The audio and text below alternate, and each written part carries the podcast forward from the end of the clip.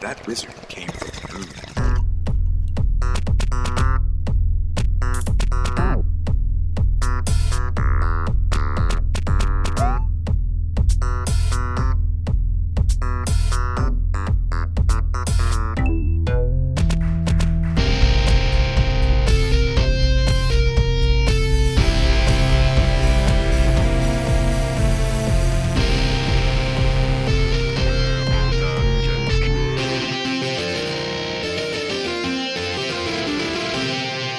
Welcome to Purple Dungeon Squid, the podcast for gamers that toke.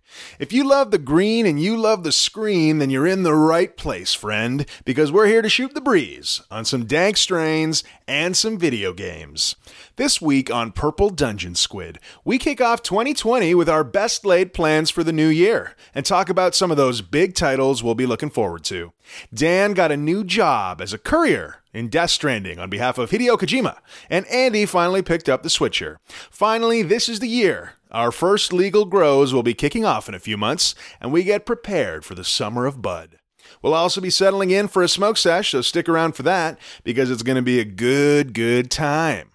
I'm your host, Andy, and with me, as always, the one, the only, the dankest of the dank, Dank Dan. Andy, I'm detecting some trans-dimensional quasi-necrotic energy signatures off the port bow, and I think you know what that means. It's Kojima time. Kojima is here. Yeah. Hey, buddy. Happy New Year to you. Happy New Year to you. We're we're a grip into January, aren't we? Well, that's true. It's that part of the new year where uh, it's no longer acceptable to say Happy New Year. And by the time this podcast airs, it'll probably be even less acceptable. That's right. so um, I'm feeling a little insecure about what we just started off with. I'm also feeling very vulnerable about what's happening. You know, we're at the point where we could just say we're old enough we had a 15 day hangover. Like we're we're a serious couple of uh partiers. Yeah. We like to rage. That's it. We raged hard uh, right into the new year. Um, Those resolutions went out the window in a hurry. Yeah. And now we're in mid January feeling a lot worse. I feel good about January. yeah, I feel good I about feel- 2020. feels good. It's going to be a good one. 2020, clear sight. Clear. Sight. I also drank almost nothing on New Year's.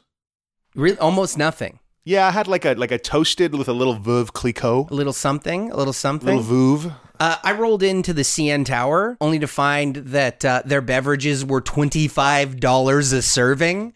What? I ordered four beverages, right, for uh, me and my company men. And the guy's like, oh, okay, that'll be $120. I'm like, no, no, just four. He's like, that's correct. I'm like, how do I feel like the dick at this point? You know what I mean? Listen, man, has the CN Tower recently been converted into a gentleman's club? Because that is some serious gangster cocktails. I think on the deck we were on at that point, it's like you're officially uh, in aviation prices. You know, what I mean? it's as if you were in the air where drink, drinks are scarce. and I, I get it. The ice is in the basement. Sure. The drinks are on the top floor. There's it's labor intensive. yeah, yeah, yeah. Hey, could you get me uh, some saltines with my beverage? Um, sir, those are on the first floor. Yeah, I heard you. yeah, we're just gonna have to. You're gonna have to sign a, sign a loan document just to make that happen. uh, it's great. It's great. Um, How irritating would it be to like make the trek up to the top of the CN Tower every day for your job? Like, I feel like your ears would pop every day, multiple times, and who wants that stress on your ears? It's like a whole song and dance. When you get on the elevator, the elevator girl has time to like give off her spiel, which is a mixture of like Toronto facts and like her own color commentary. Like, Right. We're about to go up to the uh, you know 52nd story, which is the equivalent of 50 mountain goats days of work. you don't have to gender the elevator attendant, Dan. No, she was a girl. That's what Oh, I'm yeah, I saying. guess like that's I mean, accurate. I, I was there. I was staying there. She was. Now I didn't get her pronouns, so I see. she Didn't could have been mm, didn't- a, a they those. Did you book a pronoun, Dan? Because if you didn't, I like okay. this is 2020, man. It's not 2019 anymore. Do you Let's- know how we promised each other we were going to be a saleable, fungible, supportable podcast? Then we got into gender politics in the opening. I feel like for myself, You know what I hear about the CN Tower, Dan? tell me. I hear that the CN Tower looks like a giant joint. Yes. yes, it does. Yeah. It- So what I- were you doing there on New Year's? Well, they, it's funny. We keep going to these parties. Last year, we went to the Royal Ontario Museum, and that was very cool. There was dinosaur bones and a dance floor and stuff. On New Year's? On New Year's, yeah, they do like a gala, right? So I have a couple uh, rules about events I go to. Number Sure. one, I am not going to stand in line to get in. That's why you went to the museum on New Year. Well, it's like a gala. It's like a party, I'm right? sorry, excuse me, the museum gala, dinosaur bros Right. So I all. just walk right in. There's no line. Because I, I'm I'm- sure there wasn't. If you're gonna go out on New Year's, you're gonna stand in some lines unless you've. Go to the museum. It's a party that happens every year. oh my! And over here we have the uh, Homo erectus, and uh, feel free to grab a cocktail Listen, from the if I get to Velociraptor. show some of my Homo erectus, that's a good New Year's. You know what I'm saying? Jeez, you and me both, pal. Um, no, it is great. Um, the disappointment there was they're like three course dinner, and then we get there and it's like a buffet that incu- includes like Fritos. Like, but they had like they had pimped them up like they were this delicacy. museum, like, in a paper bag, like their paper bag artisanally presented on a tray. And I'm like, you lied to us. You lied to me, and you lied to everyone. CN Tower is great because we're looking over the city. It's beautiful. It's romantic. I can smooch my my sweet sweet lady over the city. But then the libations are twenty five dollars. Yeah, well, that's the kicker. Listen, if you invite even just your neighbor over to your house for a three course dinner and Fritos are involved at all, there's a flag on that play. Mm. It's you know what? It makes the party either the best party ever, Right. or total bullshit. Right? It, there's no once Fritos are introduced, you're at one of the end of the spectrum or the other. so let's be clear: you can't introduce Fritos unless there's a bong.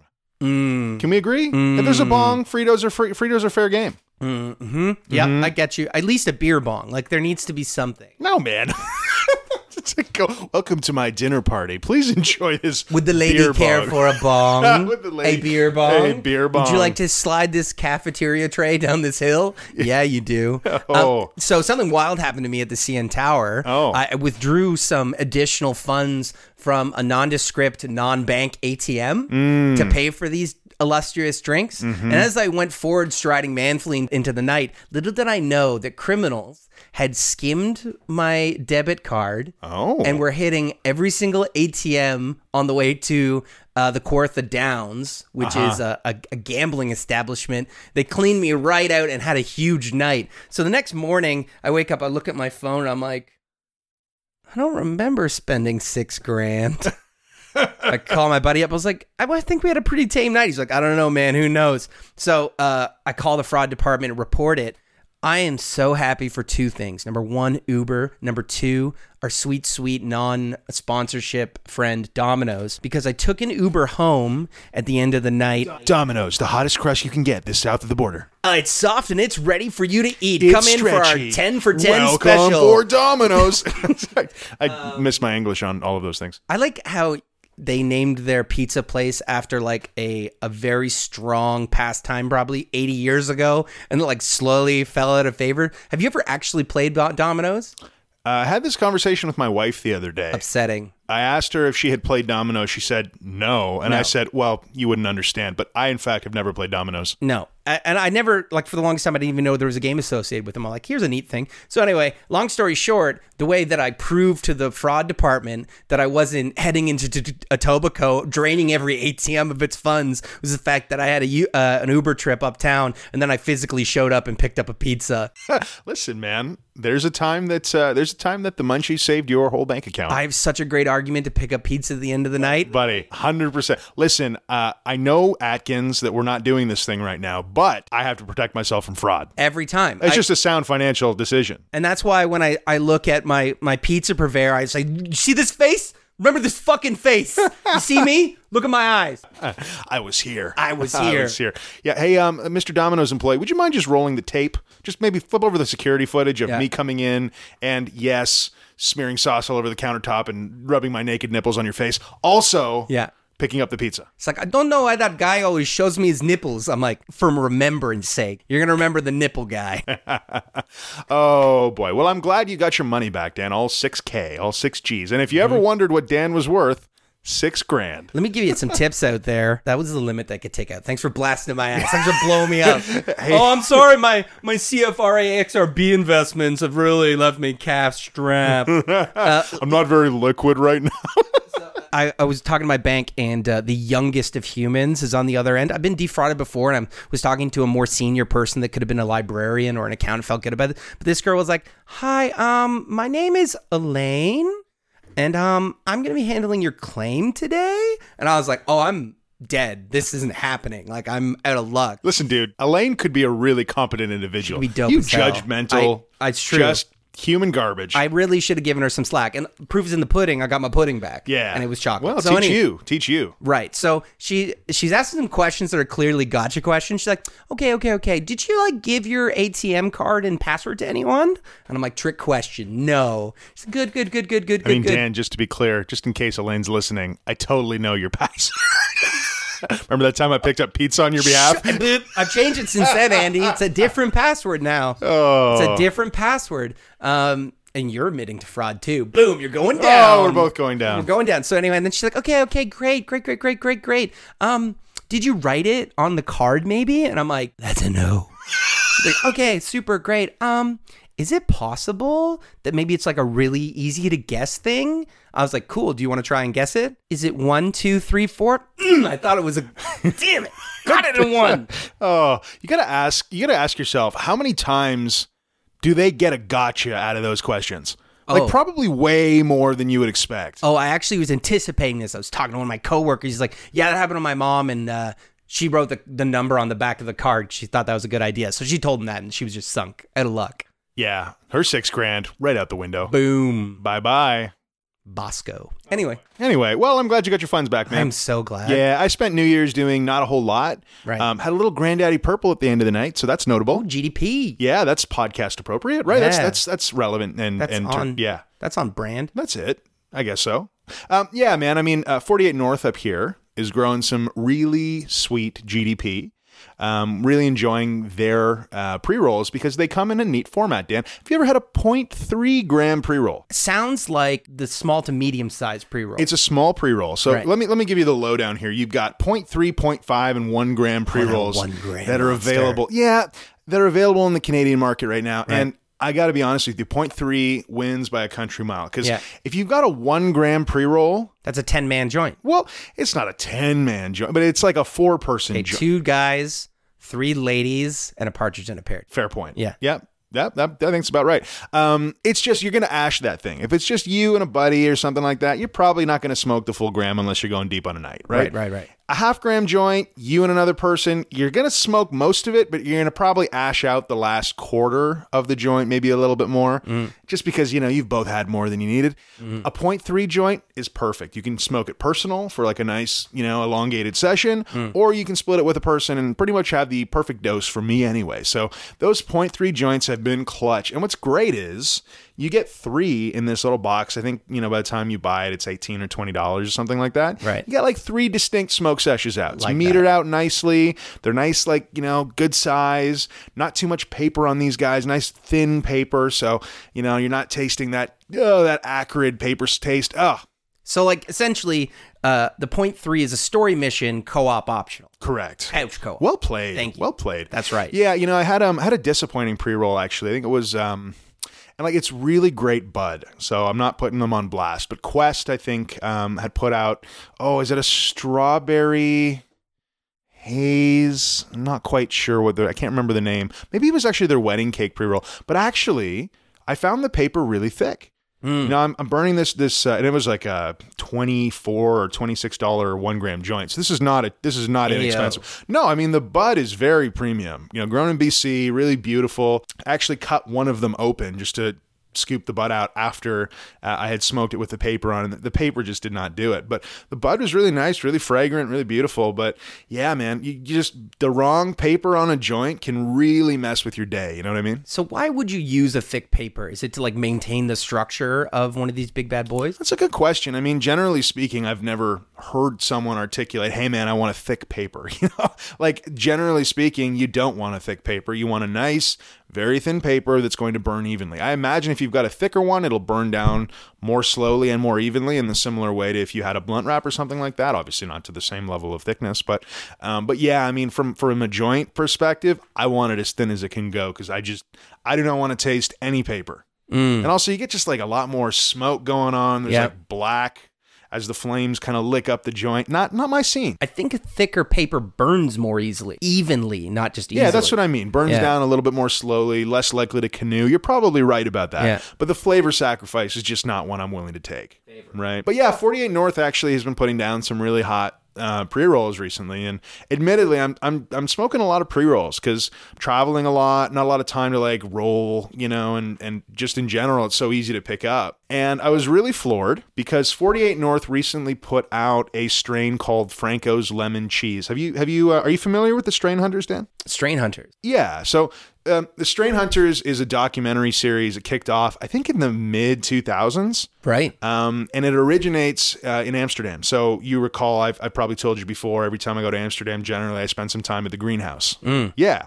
So the Greenhouse is one of my favorite coffee shops in Amsterdam. And they also have a rich history of um, being a seed supplier. So Greenhouse Seeds is a very popular seed supplier. They have great genetics. And frankly, the reason is they, you know, these folks have been traveling the world sourcing seeds for, you know, I don't know, 25 plus years. Doing God's work. Doing God's work, man. And so the series that they had uh, was Strain Hunters. And um, uh, the uh, owner of Greenhouse Seeds is Arjan, and then uh, Franco is one of the, the men on the on the show, one of the gentlemen on the show.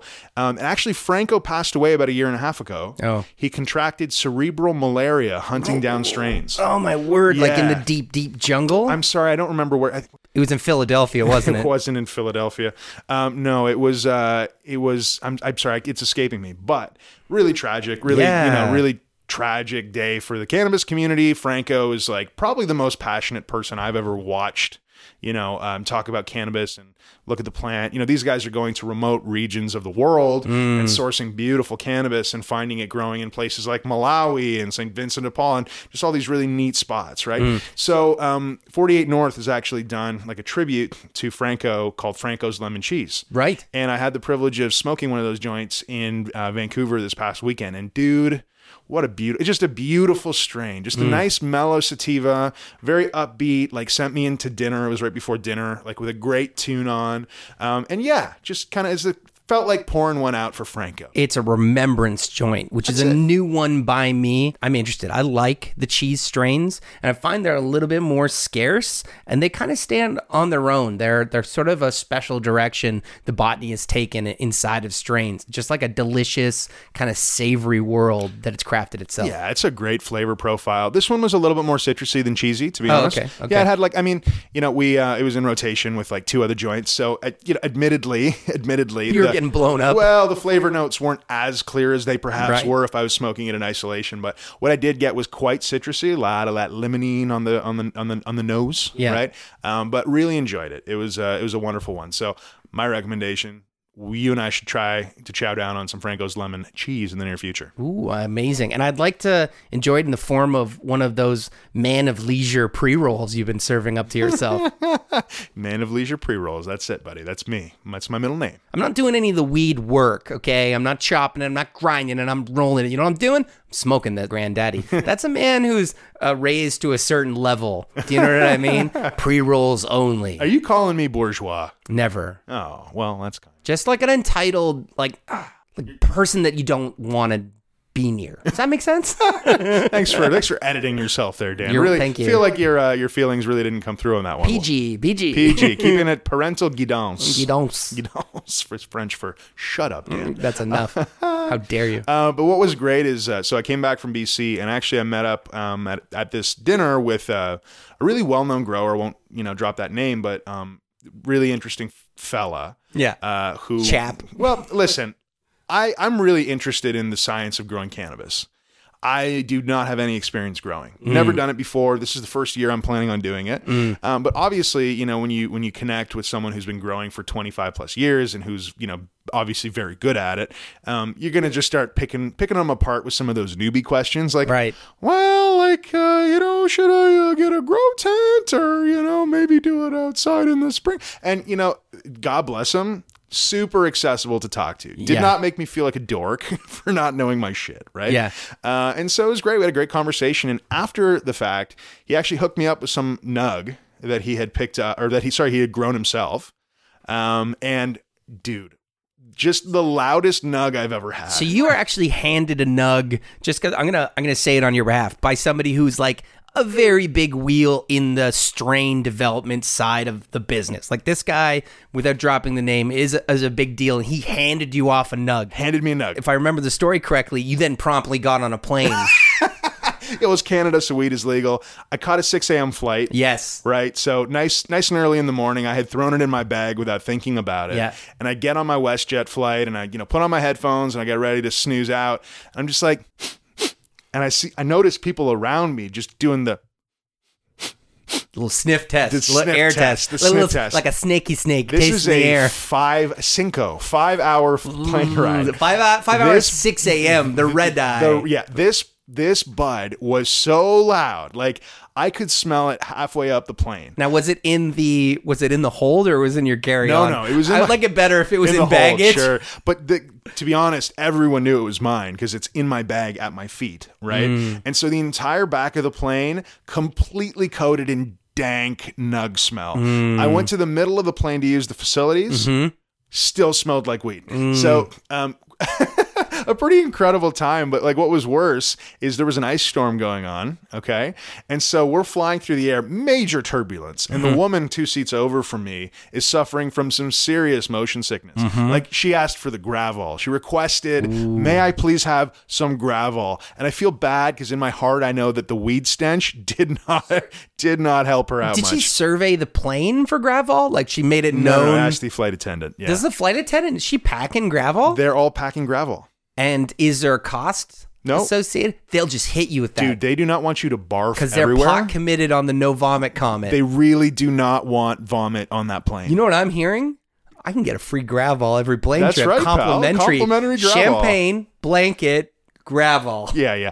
I'm sorry, sir. Are You're not going to have that right now? No, no, I'm saving it for later. That's my after oh. dinner gravel. Oh, I see. Well, here's three more, and I'd like you to take them all right, Right in front of me. Just Right- right, right down the hatch, down the hatch, Dan. Just slowly turn into just a, a lump of human. yeah. I don't know what happens if you overdose on gravel. It's not good though. Well, you you go to sleep, my dude. Like no, man. There's definitely a level to which you either get violently ill or die. Oh, 100%. Yeah, there's a danger level on everything. Can you take too much gravel? Yes. You can take too much lemonade, my dude. but you can't have too much weed. Boom, boom, boom, boom, boom, boom, boom. yeah, factual, I believe. It is. Yeah. No, there's the LD50, which is the lethal dose that'll kill 50% of the population of weed is measured in like pounds. Like uh, you'd have to smoke uh, 45 or 50 pounds. It's huge. Uh, you know, come to podcasts for accurate numbers, but it's it's insurmountable. You are smoked out long before. You know, we have a canary in the coal mine. His name is Snoop Dogg. As long as he's still kicking, we're all in the safe. we're all in the safe man. zone. that man, you know, uh, reportedly smokes 80 blunts a day. It's too many blunts. Can you, have you ever done the math on 80 blunts a day, Dan? Now, admittedly, the man smokes big blunts. So maybe he's, you know, averaging it out. One backwoods to a Snoop Dogg joint is maybe like five or six. Fine and dandy. Yeah. That's still like, St. Joyce an hour of waking hours, it's essentially. A, it's a long, hard stretch of smoking a joint Mm-hmm. every eight minutes. you know what? He's got to love it because at that point, it feels like a job. Like if someone's like, "Hey, uh, do you want to be Snoop Dogg?" I'm like, "Yeah, it sounds pretty good." You're like, you're gonna be, be quite famous, wealthy, um, but you do have to smoke 80 joints a day. I was like, "That's a pass." that's that's. I don't think I'll survive. I think you know I'll have to. I think uh, it just it just doesn't make sense. Now there is a couple things that uh, are obvious about Snoop. Uh, I saw a clip of him. He's at a concert backstage. He's like just starting up this joint, gets a really good pull off it, and then you see him start to hand it to someone off frame, and you kind of see the edge of his shoulder, and the camera goes over, and it's a cop. And the cop like kind of shrugs, takes the joint and, and hits it because I think it's like a, a legal precedent that if Snoop passes you a joint, you have to hit that shit. That's it, man. I mean, Snoop was on Twitch. Like, this was a while ago. I don't know if you remember this. I can't remember the name of the game that he was playing. He was demoing a game randomly on a Twitch feed. I don't know if he was paid to do this. I so, whatever this. the scenario was. But the dude's like hitting blunts on Twitch, you know? I don't think that you can do It's that not on allowed. Twitch. No, it's not, allowed. to do that. It's at least no in the gray area. You're not allowed to, to do anything illegal. Is Dan, the you and me, yeah. We are not hitting blunts on Twitch without No. getting the flag. Yeah, You know yeah. I mean? There's someone's gonna lo- look long and hard until they're like, "Oh, Canadians." By the way, you can be doing almost anything, and then they're like, "Oh, they're they're Canadians." There's there's a my friend was down in the U.S. and her dad uh, sees this nuclear power plant, and it's like right by the water, and he gets out and starts filming it, and the state trooper immediately pulls over. He's like, "Hey, hey there, Mister. Uh, you can't be filming that. That's not allowed. I'm gonna need to see some credentials. What are y'all doing here?" And he's like, "Oh, I'm just visiting here uh, from Canada." He's like, "Oh, just a bunch of Canadians. All right, get on." Well, isn't that nice? Yeah, my experience with uh, law enforcement in the south of the United States has not been quite so not been quite so warm and fuzzy, uh, despite my Canadian heritage. But well, you should um, respect our boys in blue. Well, it's technically their boys in blue, but I respect them nonetheless. Good point. Good Yeah, point. there yeah, you go. Yeah, yeah. Um, speaking of boys in blue, yes. nope, got No, nothing there. nothing there. It is 2020 though, and I did want to bring something up, Dan. Yeah. Have you been? Uh, you just want to take a peek over here? Want to see this? Ooh, see that? What happened? That was a one-way ticket to the gun show. Oh, that oh, yeah. You're looking good. It's been like approximately five minutes. Uh, how many workouts have you done? Yeah, Two, there's been right? a couple. There's been a couple. All been a couple. It takes about a week for you to notice it, about three weeks for other people to notice it. yeah, that's it, buddy. yeah, yeah, That's yeah. it. yeah uh, but you know what you do? You look more confident. thank you. You smell great. Thank and I have to say, winning personality. That's I- new. You know what? That's, very that's- new. I appreciate uh, your candidness and, and noticing the Mm-hmm. Little, the little things. It's 2020, Dan. It is. And yes, I've gotten um, myself back into the gym as many other many other wonderful people have.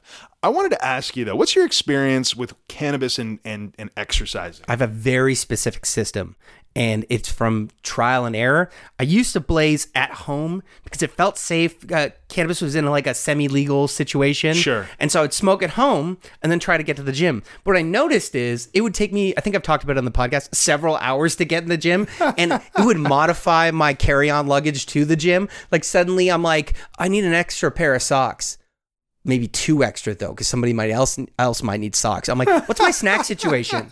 I need, I definitely need a couple extra bars, and not only do I have bars for myself, I've got ten supplementary bar bars because you need enough to share, and you know, like it takes me I so long to get there. It gets intense. I like that there's an emphasis on sharing for you, though. Oh, That's great. man, yeah. You, know, just a little weed, and all of a sudden you turn yourself into Mother Teresa. Well I don't done. want to be caught flat-footed in terms of Nutrigrain bars. That's it, man. You don't want someone calling you out like, "Oh, you didn't bring any for the rest of us." That's right. I'm like, ah, you do look peckish. I'm feeling very guilty right Yeah, now. yeah. How about you split that Nutrigrain? Here's the real motivation. You don't want to be splitting your Nutrigrain bar with no one. No, that's you right. are I'm an nicely toasted, and you want that full Nutrigrain experience. So, uh, modified plan. Now I smoke in the parking garage. Yeah. That is that's the situation. And uh, I used to just only do um, like a light indica, something on the low THC, because I was kind of thinking I want to be in my body but not totally unconscious. What I'm what I find is no matter what I smoke, as soon as I get into my cardio, it just my physiology takes care of the rest. Do you know what I mean? If I were to like sit for a while right after blazing like a deep, deep indica, then maybe I'd be in trouble. But then I get moving. It, it is a great workout. I get really focused and in the space that refreshes me about being in the gym, which is like a Oh, little nice. bit meditative. How about yourself? Very cool. Yeah, you know what, man? I haven't um I haven't mixed exercise and cannabis since like high school. Right. Right. It's just not been a thing for me um to go to either a gym or work out at home Mm. and mix cannabis. I've always just I don't know. I, I guess I have this uncomfortable thought that it's going to in some way make it extremely arduous to get through. Yeah. Um, so it's good to know that that's not the case because I was actually googling a little bit earlier um, some of the ten best strains per High Times, Mm. ten best strains to uh, to help with your workout, and there's not a lot of surprises in here. You know, a lot of um, a lot of indica dominant uh, hybrids and pure indica strains. Like there's some sour cheese in here. Green- right, green sour cracks in cheese. the mix. Super lemon haze is in there too. Yeah. I mean that that's uh, Girl, that's an Girl obvious Scout one. cookies is on the mix. Uh, I don't know if GSC was in here. Orange Diesel. Orange Diesel. Diesel, is in there. Diesel. You know, one thing about Orange Diesel is um, Diesel. You sound like a European guy asking if your jeans are brand name. Are they diesel, bro? Are they diesel? Are they diesel? Are they diesel? Um, you know, Orange Diesel. I did it Diesel. again. Diesel. Say conservative. Conservative. There you go. Conservative. No, conservative. Conservative. Zeds everywhere, dude. Zeds Getting all over the place. out there. Um, you know, uh, so Orange Diesel. I really wanted to do it again. Orange, orange diesel. diesel uh, yeah, um, is often applied Yes. for folks who are dealing with AD, ADD or ADHD. Um, again, self-prescribed, self-medicated. We are not doctors on this podcast and have no idea what it Thank means Dan, to address those conditions. However, um, I like the idea of a strain that helps me focus. Yes. Because that is one of the things that I feel like um, I could use the most help on, especially Mm. if you're like lifting weights. You know what I mean? Yes. Just keeping that form together is kind of challenging sometimes. You got a lot of limbs. I don't want to sound like a, a, a serious muscle bro, but you really want to think about your muscles as you're working them out and give it that extra squeeze to target that area. Yeah. It does make a difference. Sure. Probably. That's what uh, Arnold tells me. Yes. And I don't know about you. Arnold could tell me anything and I'd do it. He could walk up to me in the mall and go, Listen, they're trying to kill you. You need to kidnap that guy. I'm already tying him up. I'm like, whatever you say, Arnold, over the back. He's in the back boot of my car. The boot. The boot. I like that you uh, you went both British, and I like that you also have an affinity for listening to anything Arnold Schwarzenegger has to say. Any anything. He's yeah, never blind he- faith in that man. He's never steered me wrong temporally, uh, workout wise, uh, pro cigar wise. He's a cigar aficionado. He is. He's like he's got the most cigar aficionado covers, and he's got this great clip where he's like, "See, Marie, my wife, she's uh, doesn't like that I smoke cigars." But her father smokes cigars, which means I get to smoke whatever I want. And like as he's giving this interview, he's like smoking a cigar. He's just finished the last action hero, possibly like peak Arnold. It, it is fantastic. Nice. Can circling back to the gym situation. Yes. My advice on that is, as I'm common to give, first couple wa- uh, weeks fresh at a gym, you got a little bit of that awkwardness. of Sure. People looking at me, am I doing this exercise right? Yeah. Give yourself a couple weeks to get comfortable with the gym, with equipment, with the folks that are there when you're there, till you're a known quantity. Sure. Once you feel comfortable in your skin, because we've all been there. New gym, you feel like a little bit like a new animal in the jungle, in the old the old iron jungle. Once it feels safe, start dipping in. I think you'll be in. happy. Yeah. Go light. Do yourself a favor. Go light. Yeah, I like that. You know, um, I think that that makes uh, makes a ton of sense. Um, and yeah, the, the focus strain I think is the thing that I'm most interested in. Uh, there's also you know an argument to be made for high CBD strains. Um, so I think that uh, again another strain that High Time recommended um, was Harlequin. Uh, which has got that 75 to 25 uh, CBD to THC mix, um, so that's cool. Like getting getting some high C- high CBD in there makes a ton of sense to me. A little bit. Uh, Ghost Train Haze too. You know, Ghost Train Haze. Um, Is that the sequel to Ghost Train Haze? Well, Ghost Train Haze 2? yeah, it's just. Honestly, their opinion about using Ghost Train Haze is just that it's an extremely high, very potent THC heavy strain. So I don't really get the reasoning there, other than being so blasted you can blast past your upper limits of muscle fatigue. I have no It's because every list needs 10 items. You can't have a nine item Oh, it just seems like your phone again. Like, yeah, yeah. Also use the Ghost Train because it's usually pretty high THC. I, that, I just want to drop that name, Ghost Train. Sure. Yeah. Well, and Choo-choo. then like the rest of these look like they're going for the uplifting euphoric effect. Uh, Seems, seems right. Seems right. Well, yeah. I mean, you know, you want something uplifting, and frankly, many of your sativas are going to get you there. Durban Poison, though, there's one that I likely will not smoke again for Right. a little while. Last time, I'm sure you remember. oh, yeah, you're in a bad way. That was Durban Poison. I don't know. Me and Durban Poison have a checkered history. Mm-hmm.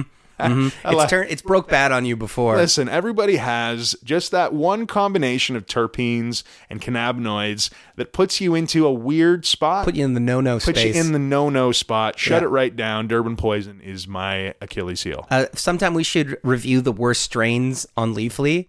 And uh, I got to try and find this strain. Uh, and I've talked about it on the podcast. My buddy Eric brought to my house. We're having a little gaming session. And I hit this this joint and then I felt dizzy and I went down for a knee and it felt like my heart was going to jump out of my chest. And I'm like, Eric, Eric, I think I'm going to die. I think I'm dying. And he's like, oh, oh, yeah. Yeah, that happened to me. I think that might be murder weed. And I'm like, you brought the murder ah. weed? He's like, yeah, yeah, yeah. I wasn't sure if it was just me, but confirmed. I'm like, don't bring any, don't bring any weed that's going to lay me low. Listen, if you have a near death experience, leave that in the private stock. Yeah, man. Come on now. You don't want to be bringing that around. Who knows what was in there? Mm-hmm. You accidentally like spilled some cappuccino on that or something. I, you know what? I think just like if we've had so many strains that have gotten it right, we've had some excellent strains. Surely one of them has got it wrong. Yeah, sure. Like when the French went, what if we put cheese and chocolate together? And then it did not go well. And there's like, hey, cheese and chocolate's not a thing. That's not a thing. Yeah, I feel you on that one, man. I mean, you know, I think that there's just it's so interesting, right? Because you know, especially in Canada, Sure. um, customers of cannabis up here in the legal market are very fixated on THC percentage, right? That's like it's what people are talking about, and obviously, there's so much more to cannabis than just THC percentage, and that unique cocktail of terpenes in any given strain. You got to know that there's gonna be cannabis that just doesn't necessarily agree with your endocannabinoid system. Yeah. You know what I mean? It's just there's just some cannabis that's just not going to work out for you. It's not Yeah. going to feel right. It's going to be uncomfortable. Whatever it is, it's going to do.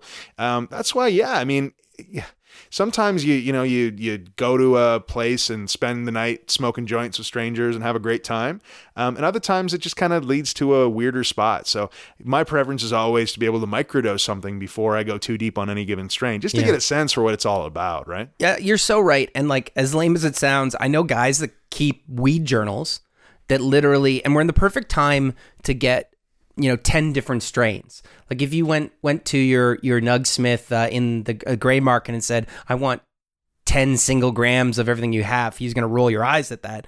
But you go to your local dispensary, they're going to make that happen. Local cannabis retail store, Dan. Oh, that's right. TM TM TM. See, they're going to make that happen and it makes a lot of sense to at least when you're feeling it out record the strain record when you smoked and how you felt because it's going to help when you go back to that well to smoke the right strain for the right time that really agrees with you yeah.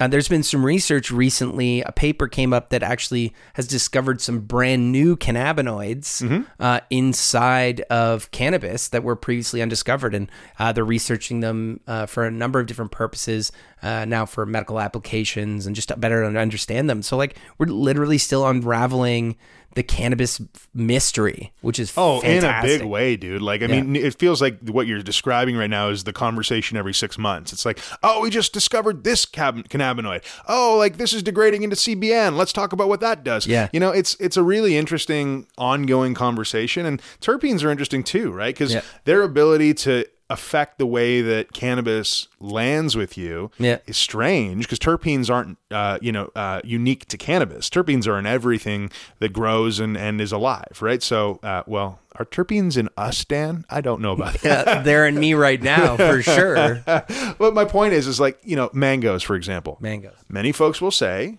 uh, and it's been i believe asterisk uh, this is googleable but scientifically proven just star asterisk bye bye um, that mango I think you're legally covered now. You can say anything now. Yeah, go ahead. Someone find me a lawyer. Yeah. Um, that if you eat mango while you consume cannabis, because of the terpenes in mango, it'll actually heighten the effect of the THC on you. Yeah, right. So this is this is something that I've never personally tried, but Mm-hmm. you know, on the opposite side of the spectrum, black pepper, which I have tried, can help temper and mellow and even reduce your high. There's some interactions there, and it's it's a little bit of a mystery, but we'll, I think we're going to learn more of that as it goes on. And I'm just happy that scientists have something new to study that's not a super big bummer, um, like uh, you know the c word or dementia, and I don't have to read another ten articles about coffee that's good, bad, and indifferent for you. You know what I mean? I'm, Amen to that, so buddy. give them something else, So speaking of uh, unique strains, Dan, right? It is the year of the grow. Oh, Are you it with- is the grow year. It's the grow year, buddy. Yeah, the, the H is O because this is like our first full season that we're gonna have to take a shot at growing our own bud in our own backyard. Right? It's it, the the con is on. We're doing this. We're doing thing. this thing. So, um, what I will say is that we could have grown last year. Maybe. I just, you know, I got to get clear on what the deal is because, Right. You know, I've got I've got some friends who have grown and you know uh, for medical purposes and under the ACMPR program and have some really great genetics, but I'm not clear if it's actually legal for them to give me their genetics or if I have to go to a store and buy seeds. Yeah, I actually don't know either what the deal is. We need to Like, follow up on this question. There's a seed bank in Toronto that I know you can go to and buy. I, you know what? Yeah, but I- that's not so. Seeds to be sold in Canada, Right. my understanding is, Right. have to be sold through a legal retail store. oh, So you can't just go to a seed bank and buy a thing. But if you're gifted seeds that someone had from a plant, is that a legal way to go about? it? I don't know. I have, we have Right. to look into that. so in the past, Yes. allegedly, I've gone to the seed bank with seeds of mine and traded them with seeds of someone else. And I, in my belief, that was legal at the time. Yeah. But I did not consult an attorney, nor am I uh, a legal magistrate. So I'm not 100%. But we do need to get some seeds. Well, we need to get to the bottom of that question Yeah, first. we 'cause I, you know, I genuinely want to know. I want to grow legal cannabis in my backyard because that's really cool. Yeah. It's amazing that we live in a country where that can be done now. Yeah. And you're allowed to have up to four plants. Right. And it's interesting, you know, I've been reading about in Michigan, for example, I think uh, you're allowed to grow up to 12. California, I don't know what the rate is, but I know there's actually been, you know, cases of, and I could probably see with 12 plants, cases of someone, you know, in maybe row town housing or a more, you know, close together homes where that, you know, that smell becomes undesirable to neighbors, especially as the plants mature, right? Four seems like a decent number, you know, for every person, you know, who has the right to, you know, grow in their backyard to do so. Yeah. Um, and I'm definitely going to grow my full four. I'm just curious if we're going to see enough seeds come out with enough variety in genetics, especially through the legal channel, to, you know, grow something and pick and choose what we really want. Because I don't want to just grow anything. No. I want to grow something that I'm really excited about, especially because Lord knows how it's going to turn out the first year. Yeah. But I want to be at least excited about the possible outcome, you know? I, I'm with you. And I think my approach is I'm going to go the Neapolitan approach where I grow a couple different strains Yep. for a couple different reasons. I want to increase my chances of success. And I think by using different strains, you can cover some of your bases in terms of uh, soil requirements and things like that. I'm going to go the auto flowering route. Are you? Yeah, so I definitely don't need to get like uh I will get a female regardless that will grow bud and, and be happy that way. And I'd like to have a I'd like to have a mixture. Now there's another route we could go. We could go to two plants, or sorry, two different strains, two plants each, and then we can do a little ganja exchange. Oh. That way there's like a baseline, we'll do the same things and then because I like that. I like the idea of trading nugs with friends where we're all growing something, you know? I think there, yeah, and yeah, and it's totally, um, I believe. God, we really got to review the law on this thing. That's so so new, right? Yeah. It's like what's legal to do? Can you do that? Can you, you know, do a could you do a giant weed swap? That would be cool. I just don't know if it's legal. Anyway, Right. but regardless, um, yeah, I mean, it's interesting. We go the- into international waters. Yeah.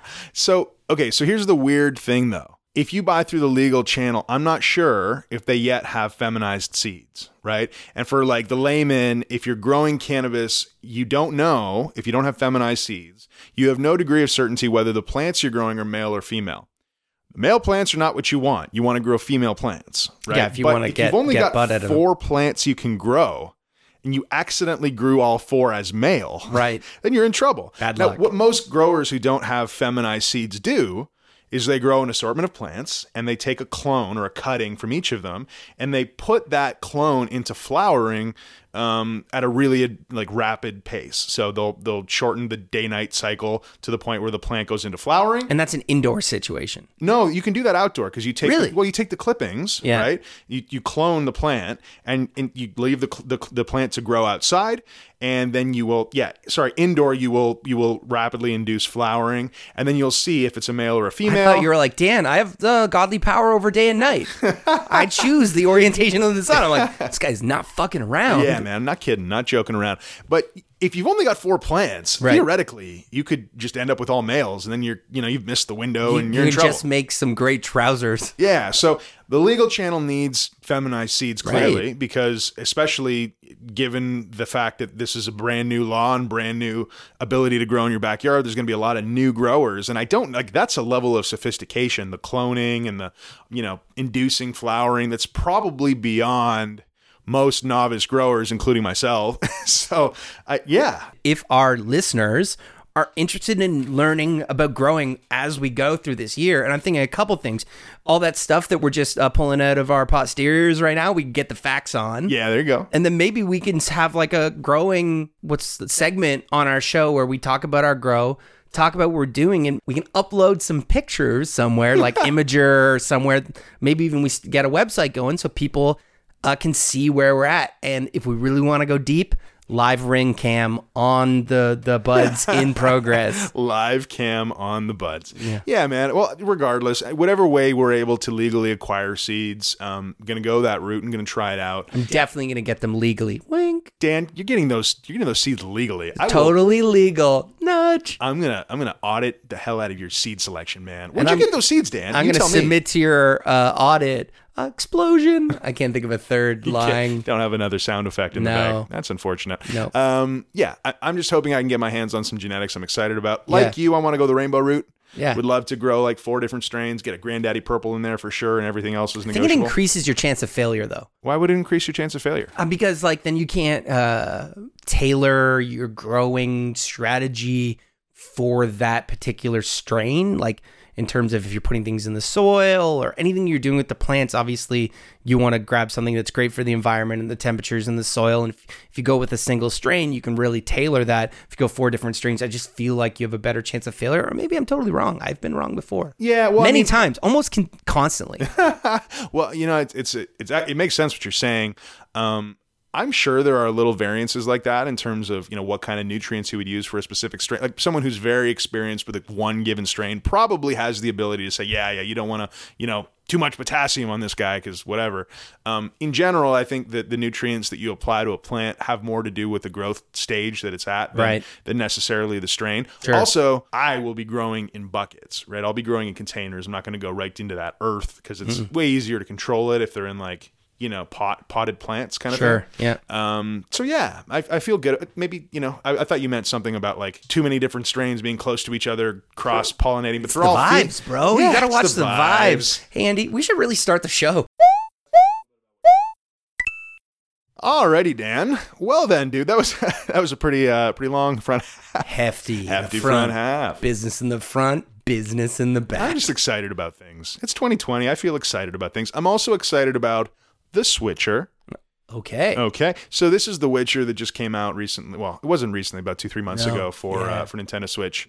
Um, and I spent some time with it over the holidays, although not as much as I wanted. I- I'll probably like spend some more time with it, share a little bit more impressions. But dude, the ability to have what is it like a oh, hundred plus hours for sure. There's a lot of game there. right? If you go courting it. Well, you know, The Witcher came out quite a long time. Was it 2014, 2013, 2014?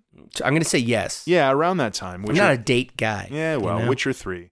Um, but this game has, I think, is really second only to Skyrim in the amount of times that it's been, at the very least, purchased and then also re-released. Like this is the Game of the Year edition with all Mm-hmm. of the, uh, or the Ultimate Collection with all of the DLC and expansion packs, and you know, uh, it's kind of intimidating. It's kind of Right. intimidating getting into it. I know that there's hundreds of hours worth of content on this thing. yes. There's nothing but epic storyline by all accounts. Mhm.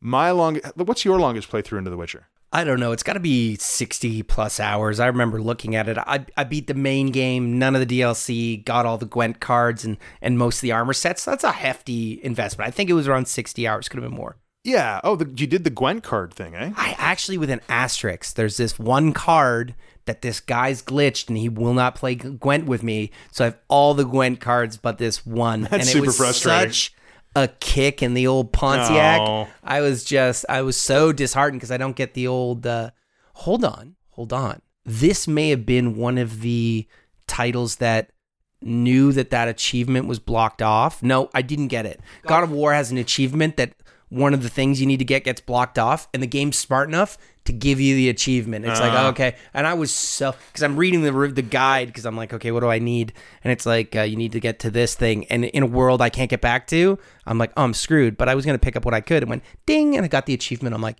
You beautiful bastards! Yeah. they thought of me. They thought of you, Dan. They thought of me. But anyway, I digress. Yeah. Well, um, you know, actually, just as a little sidebar, Gwent came out on iOS Yeah, uh, as well as Android, um, and I've spent a little bit of time with it. It's really cool, man. In a world of like, so you haven't spent any time with like Hearthstone or any other. there's actually two Gwent game games available. There was two distinct Gwent games that came Really? out. Yeah, they had two releases. I mean, the one Gwent game that I'm that I've found is the only one I could see in the iOS store. Like, there's also the PC version of Gwent, which was on Steam. There's two of them on PC. I think one of them is the one that's available on iOS, and then there's a distinct second release. Oh, okay, interesting. But yeah, I haven't spent any time with Hearthstone. Yeah, no. So I mean, Hearthstone I think is still going strong. It's Blizzard's World of Warcraft theme, um, uh, collectible online TCG. Give us money. Give, us, money, Open packs. Yeah. Gwent is mercifully like uh, pay. No, not pay. Not pay to win. I don't know. Free to free to play. Free to play. I You, like we've been paying to win so much that you like forgot the term. Like what do you call it? What do you do when you just don't get have the game and things? then you have the game? Yeah, well, and it's free also to download. So Gwent, uh, Gwent has a pretty loyal following. I think it's a smaller, much smaller community than Hearthstone. Right. I'd love to see it like ratchet up in a big way because the game is really interesting and competitive as it is in the in The Witcher Three. Um, and you know the fact that they're pretty easy on the monetization makes it feel, yeah, it just makes it feel more friendly. The other thing is the artwork is amazing. Right. Like the artwork for the Witcher world is really incredible, and that translates into the overall vibe of the Witcher. Which, well, let me ask you a question. What do you think? Vibe of Skyrim got that Nordic, dragon-focused kind of you know vast land feel, or World of the Witcher, where you've got, um, I, what's the way to describe it? Like a baroque Norwegian. I don't know. Yeah, it's like a little bit. It's got a little bit of an Eastern European Viking, vibe. Eastern Viking. European scenario. Yeah. You know, it's a tough call. I think I come down on the Witcher side, but I'm a little biased because I I've played a lot more of the Witcher Yeah. um, than than Skyrim. I actually, my great shame is that I haven't played almost any Skyrim. Oh, really? However, Okay. I, I have gotten down. Like I've watched a phenomenal amount of content on the internet in of Skyrim just because uh, I don't know if you've ever seen uh, Monster Factory with uh, the McElroy brothers. No. So Monster Factory is is a concept where basically uh, any game that there's a character creation that they can make an abomination that is both awesome to play and hilarious, and the McElroy brothers hit it every time. It's on Polygon, and uh, not only do they serve That's up an amazing concept. it's like there's always an abomination. There's an awesome narrative with this monstrous figure that they create, and then Skyrim had the added heat of them being able to inject just the fucking most bizarre mods into the game. Like so suddenly Crash Bandicoot's like floating mask is in the mix, and they put blunts into the game, and it just goes off the rails. I, so I really dig it. So I've actually watched a lot of Skyrim content. I get the vibe a little bit. Yeah. Uh, the Witcher, especially Witcher 3, feels a lot more in this decade that just ended. Yeah. Skyrim feels closer to Oblivion than it does like Cyberpunk 2027. I, I, 20, 2077? 77, yeah. Yeah, I, you know, I, I largely agree with you. I like the world of Skyrim, you know, especially like that initial get into the game. I'm sure everyone in the world has played Skyrim at this point on a, you know, Xbox, PS4, or a toaster. Mm-hmm. Um, and, you know, you get to Whiterun and there's just a real feeling there. There's a vibe that I really dig. Um, but for me, yeah, the, the, uh, the, the aesthetic of Skyrim kind of overstays its welcome, you know, 20 hours in. Um, the Witcher, though, it, something about The Witcher feels like there's a story everywhere. Right. You know what I mean? You Yeah. go to a place and you don't even have to interact there. You don't have to talk to the characters. You can just pass through. But it feels like if you start turning over rocks, there's going to be something jarring in there because the the ability for the storytelling in the game to reveal simultaneously disturbing, interesting, eerie, and heartwarming storylines and details Yeah. in very either simple or brief snippets, never mind the main storyline, is quite uncanny. Like it's pretty amazing. I totally agree. You actually put that really well. It feels like if I explore, I'm going to find story threads to pull on rather than like a random smattering of stuff, which can be cool.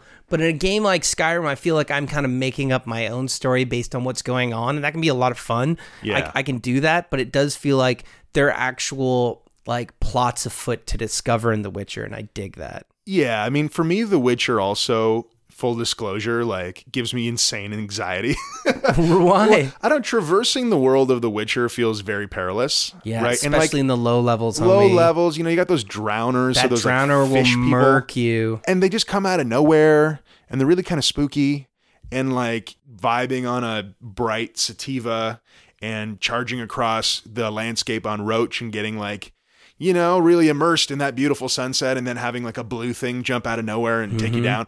It's it's not it's knocked me off my game a few times. I feel you in that those early days, level eight drowners were ruining my afternoon. Something I really like for Witcher over Skyrim is I'd argue that Skyrim doesn't have sword play; it has Yeah. sword swinging, Swinging, and maybe yeah. blocking. Whereas The Witcher is putting together a situation of sword singing. He's he's twirling, he's blocking. It, the combat is really satisfying. Yeah, Skyrim's. I mean, dude, like, what can I say? Skyrim is a, a, an instant classic. It's been played to the tune of hundreds of hours by many, many people, right? Mm. So at this point, it's impossible to sit down and, and, and knock Skyrim too hard because it's succeeded by It's all great game. And Todd However- Howard keeps selling it. It's got to be good. That's it, pal. That being said, the, the combat always throws me off. Like it's Mm.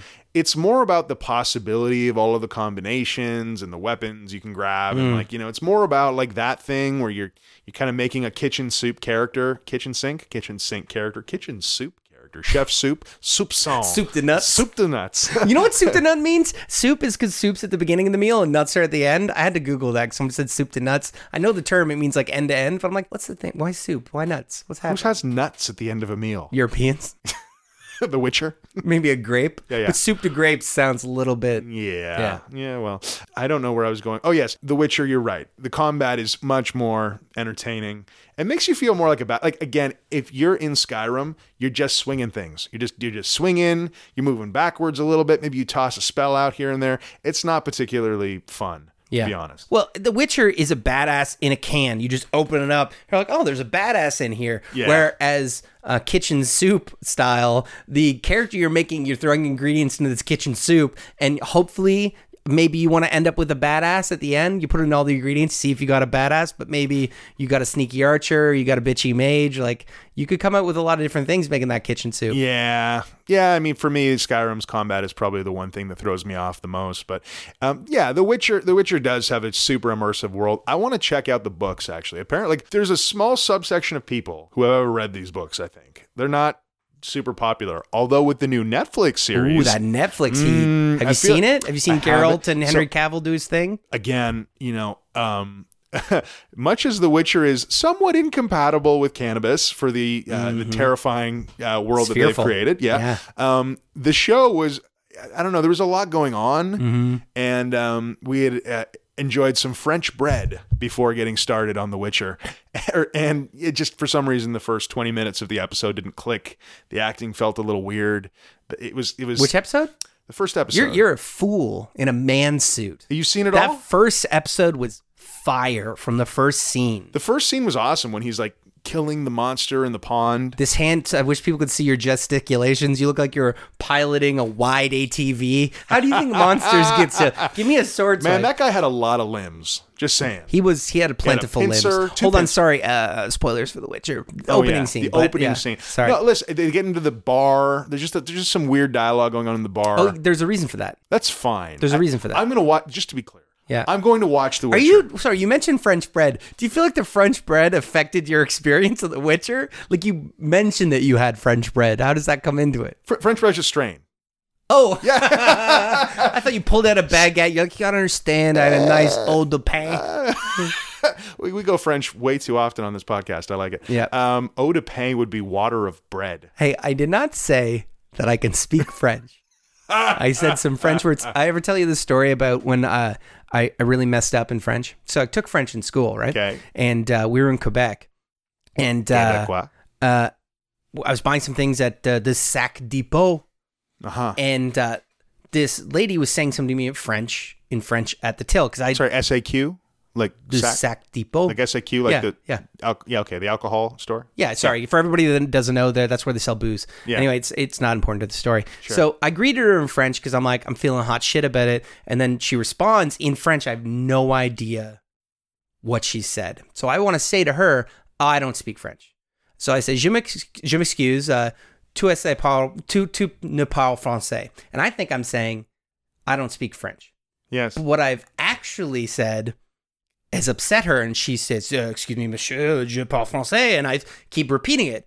Tu ne parles français, like something like that. Tuna parle, No, parle no, French. French- You're saying you No. don't speak French. So I'm saying this later, and like my buddy Mike is there, who actually speaks French, and he's like, because we're shouting now, and I'm like, I'm shouting, but like in defense, and she's like, like, um, "Hey Dan, you're shouting that lady. You don't speak French." I was like, Dude. "Oh," I'm like yelling at this. No, you don't speak French. She's like, "Excuse me, Mister, I speak French." No, you don't speak French. It's getting worse and worse and worse. That's just Uh, terrible. So yeah, uh, you know, be careful in other cultures. Uh, You know, you think you're, you think I like you're to go in with confidence. I like to shoot from the I hip. did. Yeah. I like to just as long as I'm assertive about it, they're not going to question me on my lack of language. Mm-hmm. I feel like the, the Quebecers, when they feel, they find out immediately that you're an ang- Anglophone trying to speak bad French, they're going to throw something at you. Like I was trying this in a cab, and uh, this the, the cab driver said something like "couton de nom," which I'd never heard before, and which I guess loosely translates to me like "what's the name?" kind of. yeah, where are you going or something? Right. And I was like, oh, je m'appelle Daniel. And he's like, he's like, no, no, no, no. Where are you going? I'm like, I'm such a nerd. yeah, that's pretty nerdy, dude. Yeah, I'm yeah, sorry. yeah, Um. Anyway, yeah. so The Witcher book series apparently is quite good. So anybody I hear from that's read the Witcher book series, they're Yeah. like, dude, it is one of the best book series I've ever read.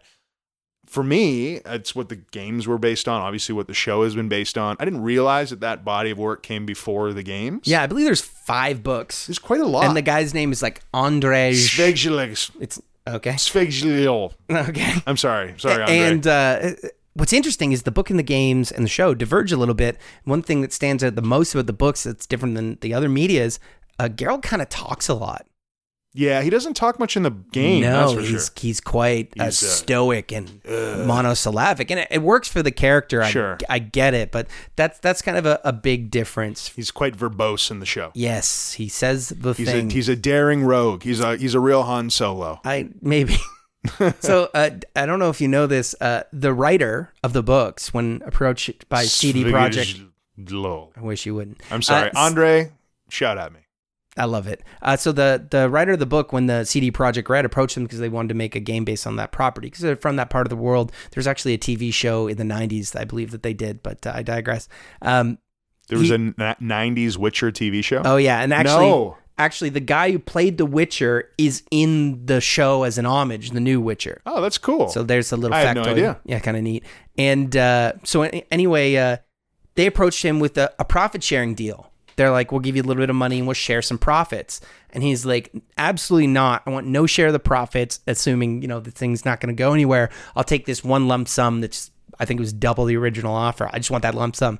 The game goes on to go gangbusters, make three games, and he still just, he sold the rights on this one thing. And uh, he actually took them to court with the old buyer's butthurt remorse. no, And, uh, Andre. They ended up settling out of court. My my read on the CG Pro- CD Projekt Red guys is they're just a good group of dudes. Sure. So I think they cut him a deal, but uh, Man, he didn't have a lot of legal some- footing.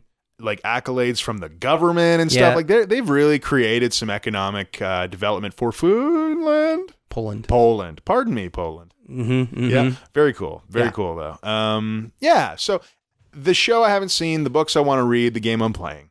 Um, the one thing I will say about the Switch, it does tend to stutter a little bit in handheld mode. Yeah. Haven't done it on the TV. Sure. It's a big game, man. It's a lot of game. It's a lot of game. Yeah. I can permit it. Like, you know, it'll stutter a little bit here and there. Obviously, the graphics aren't as polished as they are on a PS4, HD, whatever TV, right? But for the ability to play The Witcher in a way where I may actually get somewhere in the neighborhood of completing it, pretty amazing. Yeah. Yeah, so I'm excited to excited to go down that path. Yeah. You know what? Maybe the the Witcher has a little trouble switch hitting, but uh, you're still gonna bring him to the plate. Hey, Boom. baseball, Baseball The metaphor. Witcher. There you go. There it is. Sounds good. Kaboom. Can I tell you a really guilty little secret of mine? So I bought MLB The Show Yes. 2019. Yes. Full collector's edition. Yes. All the DLC, all Sure. the bells and whistles. Right. Came with the hat, I think. Was it a hat? yeah, hat. Yeah, came with the hat. Have not opened the game Same, yet. buddy. It's Same. 2020, baby. It's 2020. Yeah.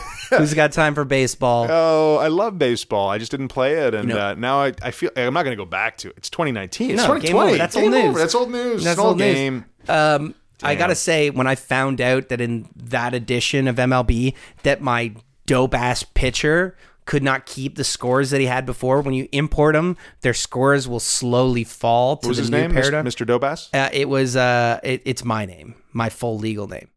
I put myself in the baseball game, and then like it was. A, what I'm saying is like there's a lot of avatar? ego. A lot I mean, like, like uh, I just have really big head. Right. And they were like, "Sorry, Dan, you didn't make the team this year." No, I've I, I was playing on easy for so long. I have like six Cy Young awards.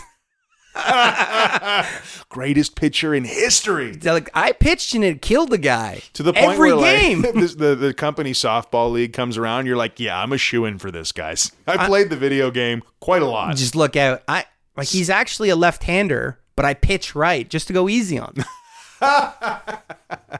Easy, nice, nice, nice, nice.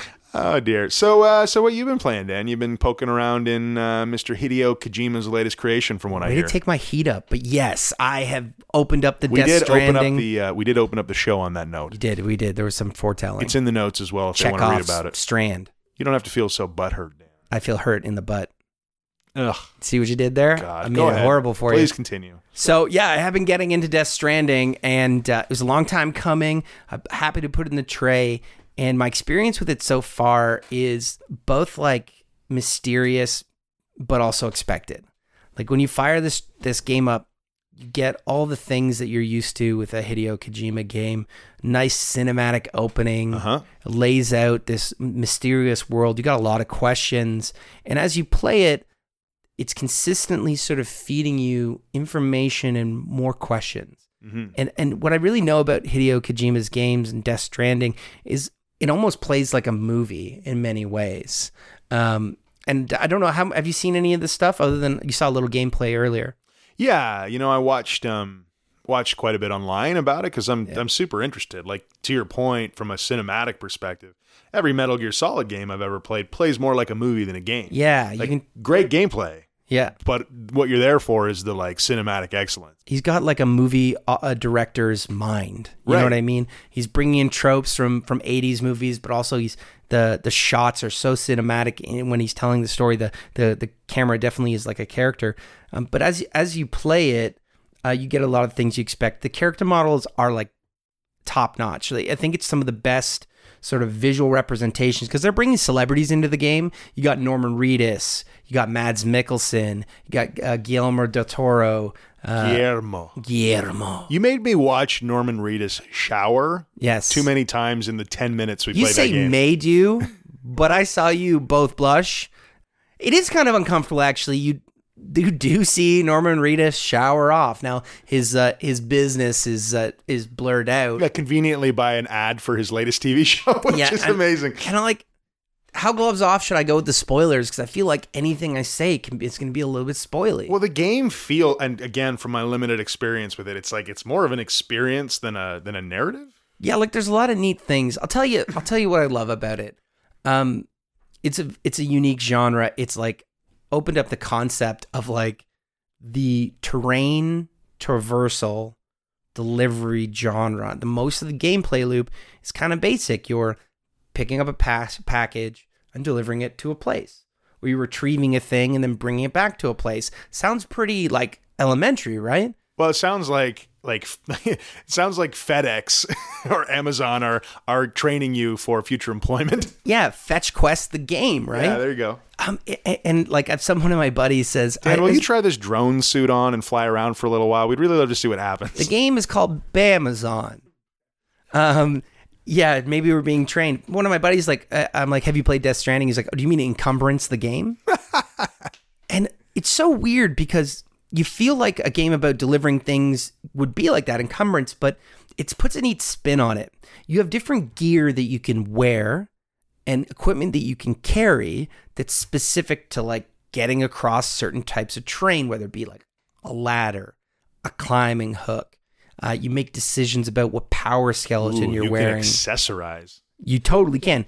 you could put more armor plates on that are going to help you from damage. That sacrifices some load capacity. Right. Um, you could try to do it on on foot, which will let you go through more difficult difficult terrain than in a vehicle. But you can't carry as much, so you're making a lot of decisions before you set out, and it gives you a lot of tools to do that. You have a, a very detailed map that you can draw routes on to sort of pick, um, you know, the way you're going to go about it. And I do this thing in games all the time that this game has helped me break a bad habit where the game goes, here's some items, they might be important.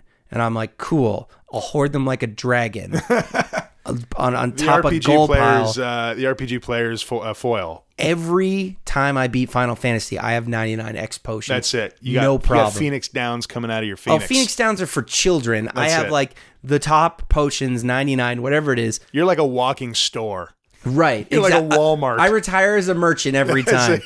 Yeah. I'm gonna go to my quiet life of selling the three thousand things I acquired in this game. I don't even need to beat the final boss. Forget it. We're gonna make a mint before the world ends. Capitalism. In fact, you don't want. You really don't want to shut down the enemy opposing army force because who else are you gonna sell potions to other than the brave soldiers of the land you live in? not so much a facil- uh, an adventurer as I am a facilitator of others' adventures now. I think you're gonna like my potions. I got a lot of supplies, and this war is too good for me to not turn a profit. Boom! You want some rope? I got rope. Forget about it. Boom. I really actually just after that 10 minutes of watching you play, I get what you're saying. Mm. Because I get that, you know, it's really easy to break it down to um oh yeah, you walk across land and you manage an inventory and that's lame, right? Yeah. But the vibe of the game and I don't want to sound too like bougie about it, but like the artistry of how you create the um, journey and the aesthetic of the whole thing, it's the whole game, right? And there's Yeah. the mystery and the things going on behind the scenes and the what was it, BAs, BDs? BTs, the beach thing. So, I mean, the the very wide concept of the game is an event happened called the Death Stranding that um, broad strokes, the folks that pass on stay connected in some way to this world in as like kind of oily ghosts Uh huh. and they are Im- impeding civilization's uh, ability to exist. In many ways, one of the ways is if somebody dies, if they're not burned right away, an explosion happens, and that is somehow connected to the beached things and something called chiralium. And I don't want that's all first act stuff. I hope I don't want to spoil the game That's some that's some la lu li lay low stuff. Oh, That's it a- is. That's some that's some The metal- guns deep of the. Patriots. The guns and the Patriots. And I have to say, Hideo. Kojima's really good at presenting ridiculous story beats with a straight face. oh yeah. And you believe them until you repeat them on a podcast. And you're like, did I hit my head pretty hard at some point? What's happened right now? Um, I, I agree, and like I like the fact that there's this element of mysticism. yeah. You know, it's cool that there's like this weird sci-fi backdrop to what is effectively like a delivery, op- like not optimization. That's the wrong word, but how do you get from two stranded parts of civilization without you know getting taken down by mercenaries or interacting with the paranormal Yeah. while managing your load across mountains and snow and rain? Yeah. I don't know. Figure it out. it, yeah, it is wide open. It kind of lets you do your own thing, which is neat. And there are many ways to play it. If I was a different type type of gamer, I would have pushed the story along as fast as possible. Because I'm a completionist, I'm like, I'm pretty sure I can attack those mules, which are like package terrorists, steal their truck, get enough loads to go to four different places, and deliver them all at once. And that really that really felt satisfying to me Yeah. and to max out my reputation with those folks to literally get a gold star on my on my character. If you ever need to get a job in trucking and logistics, I'm in, just- buddy. Buddy, I 100% platinumed Death Stranding. no kidding, you just put it right there. If I could do that delivery with BTs rolling around, yeah. Yeah, exactly. And go back to a thought before. The way it broke me of dragon hoarding is you need the tools for the job that you're going for. And there's this thing called timefall, which is the rain and snow in this game increases the rate at which things age, including your equipment. so insane. In- insane because it has chiralium in it, obviously. Of course, Obviously. chiralium. Forget about it. Forget about it. That ladder that you're holding on to is only good for so long till it, it becomes unusable. So you can't just strap a ladder to your back and say, now I got a ladder just in case, which drives you to say, rather than try and get around this obstacle to save my ladder, you just you deploy that ladder. Right? You know what I mean? Yeah, I get you. And there's a, a fabrication system. So use sys- it or lose it. Exactly. Yeah. And there's a fabrication system in this game where you can craft gear with relative ease when you're at one of these locations. One of Um, the showering locations. it actually upstairs, but yeah, no, you get to you get to craft some goods and get a shower scene in there. That's right. There is some steamy stuff happening. Let's be real, Dan. Why else are you playing this I'm game? I'm in it for the suds and the buds. I really like the logistics optimization. I really like the, Oh, the yeah, managing managing through menus. So well really curated. good. Yeah. So all the stuff that would be onerous about this game, uh, it does a really good job at not making it too painful. It warns you when it's getting about to give you a ton of cargo. Hey, this mission's got a lot of cargo. You need it. Probably need a truck. There's an auto range button to choose what how you're carrying the goods on your back on your tool clip. So it figures all that stuff out. It walks the line of tedium so well that you don't quite get into the tediousness. As opposed to a game like No Man's Sky, where you're can like be in the tediousness. Oh my word, the harvesting. At one point I'm like, what am I doing here? Yeah. What am I doing here? I'm I'm working a mining job on the side is what I'm doing here. it's funny that like you know Death Strand. And do you think that it's do you think that it's the element of storytelling and mysticism in the background that really makes like that really makes the, the delivery part of the game interesting? Like, would you play the exact same game without any of the mysticism? Hard to say. It would be a little bit more of a stretch. Like I mean, it's one of the reasons why I don't play a lot of games that are like Two Point Hospital or like Roller Coaster Tycoon or Sim City. I've played them and enjoyed them, but they feel a little bit too much exactly like a job. Right. Do you know what I mean? Like, do you want to play Civil Planner? I maybe not. That is an actual job. So the that the the mysticism in it helps me get there. But I'm not gonna lie. I've spent a lot of times gathering material through fun ways like assaulting mercenaries and stuff to get materials to build roads in the game. And part of what keeps me doing that is uh, I can strategically build roads to locations to get material from that area to build the road further, which makes my life easier as I drive back and forth. Because now instead of running it with my power suit, uh, taking a long time, I can drive a motorcycle down a highway, and it doesn't. It takes a short amount of time. What kind of adds to it working for me is the road I build is accessible to the other players in the game. Oh, Not only do they help me build it, but as they like, use it, like is an online connectivity thing? yeah, so you're connected to a certain amount of players that are that are in that area. And Is that like persistent though? yeah, and when exactly it is, you're connected to a set amount of players that you tend to be more connected to, and the more you interact with their objects, the more tightly connected you are to those players. You can look at their your strand strength between them. Oh, And what's neat is when you come to an area, you're not hooked up to the quote unquote chiral network yet, which is kind of what your a little bit of spoilers here. Sam's mission is to connect the settlements to the chiral network, which is like this network that transmits information, uh huh. uh, enabling a connectivity that has sort of separated America. You're bringing America back together. Um, It's like some Stephen Hawking stuff, Dan. it is a little bit of that, and On the you- shoulders of giants. you're reading books on my shelf. I love that. I like that. I like that. So what you also get is this feedback as people drive on your roads, you get likes. Get likes, like Facebook likes. Clink, a thumbs up. Come In- on. In fact, actually verbalized in the game at one point, you deliver to this one girl and she's like so grateful. She throws you the thumbs up and it like produces emoticons. This is the it just there's a, this it's a that's a dark stuff, Dan. Just a wink. It's just a little And you know what? of I want to say I don't like it, but I do. you got those likes, Dan. I did get those likes, and there's a total counter we for your all likes. just want to be liked, pal. Uh, the dopamine. There's and it's interesting. Like the dopamine. there's so much dopamine. There's so many things in this game that present they present it as a thing without making a judgment on it. The game's giving you likes, which you actually respond to, but it's a commentary without saying like it's not a good thing or a bad thing. It's actually a thing. It's just a thing. And then when you find yourself, because you can find other people's packages that have been abandoned out in the wild, like actual people's packages. I like that wink you just threw me. And when you deliver it, you get likes from that person and the place you deliver it, the actual real player, and from the person you're delivering it to. So there's an incentive to deliver people's packages. I mean, so likes making the post-apocalyptic world better, Workable. workable. Yeah. Interesting. Yeah. Facebook, thanks for saving humanity.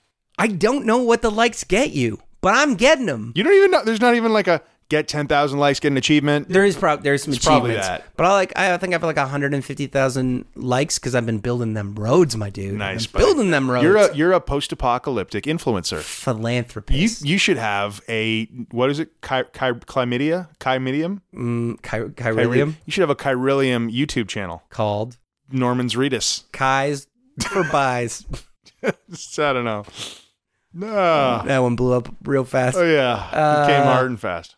Um, so it's it's interesting. It's my type of game, and I think that like people that are down with what Kojima's doing, there's still some stealth. It's kind of minor. Like there's these mules that they're they're after cargo. You encounter them. They're like organized teams. Of the game calls them terrorists. They're scavengers basically, and you have rope with you. They're package thieves. they are they're porch pirates. They're I just this game is so bizarre. It is. It's just bizarre. but it, it does it with a straight face. I know. like And, saying it all out loud, I feel like a crazy person, I but know, I, I swear you. it works. So weird. Hideo Kojima, like, you know what? I, is this game going to receive the accolades that Metal Gear Solid, any given title, has? Probably not. Because like the fact that you're the fact that you're dealing with such an obtuse subject matter as opposed to you know some elaborate um, conspiracy military game. Yeah, the subject matter is just not going to land with a lot of people. But the fact that he went there and received, you know, for all intents and purposes,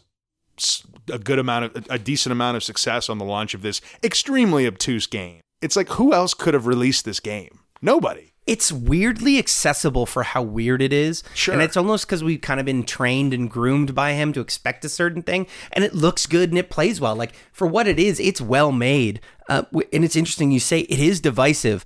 I find that there's two different theories. Either this guy made a masterpiece and it delivers 10 out of 10, or this guy is so far up his own ass. it is unbelievable. And it, it seems to be regionalized.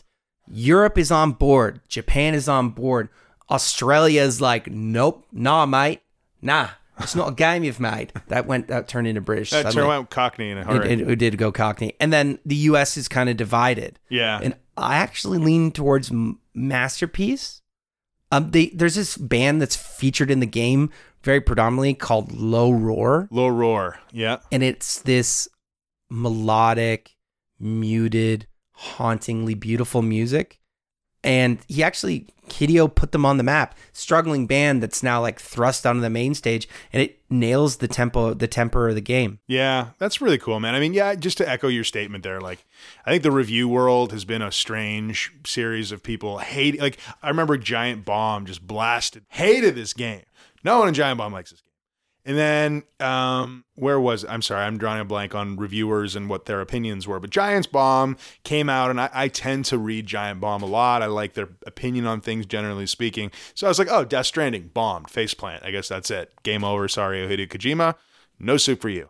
And then the rest of the internet came out with the most likely the most diverse array of opinions I've seen in a video game in a long while. The only one that has maybe a similarly diverse opinion uh, series of opinions is actually another recent release, which is the new Pokemon games, right? Those have like serious detractors and, and also folks who are like completely enamored with it.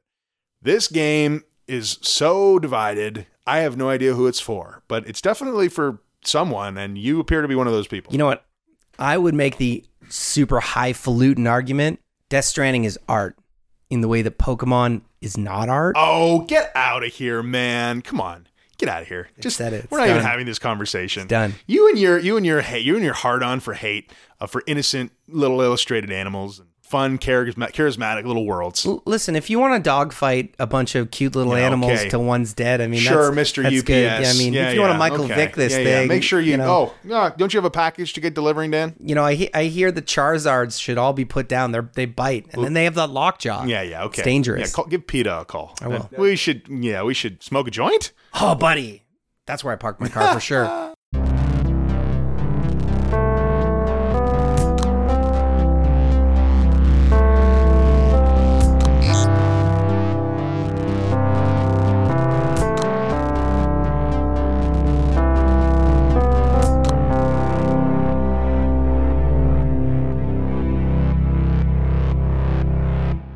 Oh, Dan. Um, I want to thank you Yeah. for this delicious blue candy rope you just slid me. Yes. It, what is this? It's from the kosher section of my Metro. Okay. and it's one of their sour, delicious, sugar coated treats.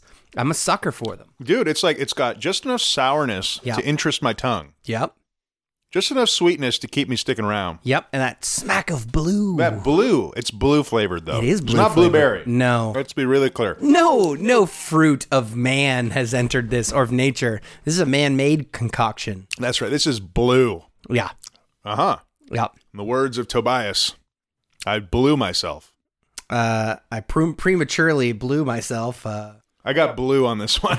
This is a great flavor. Really liking this. Excellent. Um, dude, well, uh, I got some sad news. how's that? Well, it's great that we got a chance to hang out in person and do this podcast. No Really- bummers, buddy. I'm No, really nice no cha- bummers. I- well, it's a little bit of a bummer. I got to oh. drive my vehicle, oh. so this joint's going to be all Dan. Oh, okay. So this is actually kind of a win for me. Yeah, I guess when you put it that, I did put it that joints way. are best. Best. I mean, They are best shared. Listen, you want to share your Nutrigrain bars with the gym. I do. You don't want to share your joint with Andy. gym. Nah. Come on, man. You're right. Also, who eats Nutrigrain bars at the gym? They're actually they're actually like they're buffalo protein Okay, bars. Buffalo like I just couldn't like summon nu- the. Nutrigrain. I want something that's gonna cut my mouth. It's Is what I'm saying. straight sugar and mm. like some oat product. Masquerading as a health meal. food. Yeah, it's like, oh, we're so Nutrigrain. It's nutritious. It's grainy. Yeah, we're not getting the sponsor This on this is one. Nutrigrain. What is it, Kel? I don't even know. Say, is you know, if you got Nutrigrain, what you also have is a lazy mom.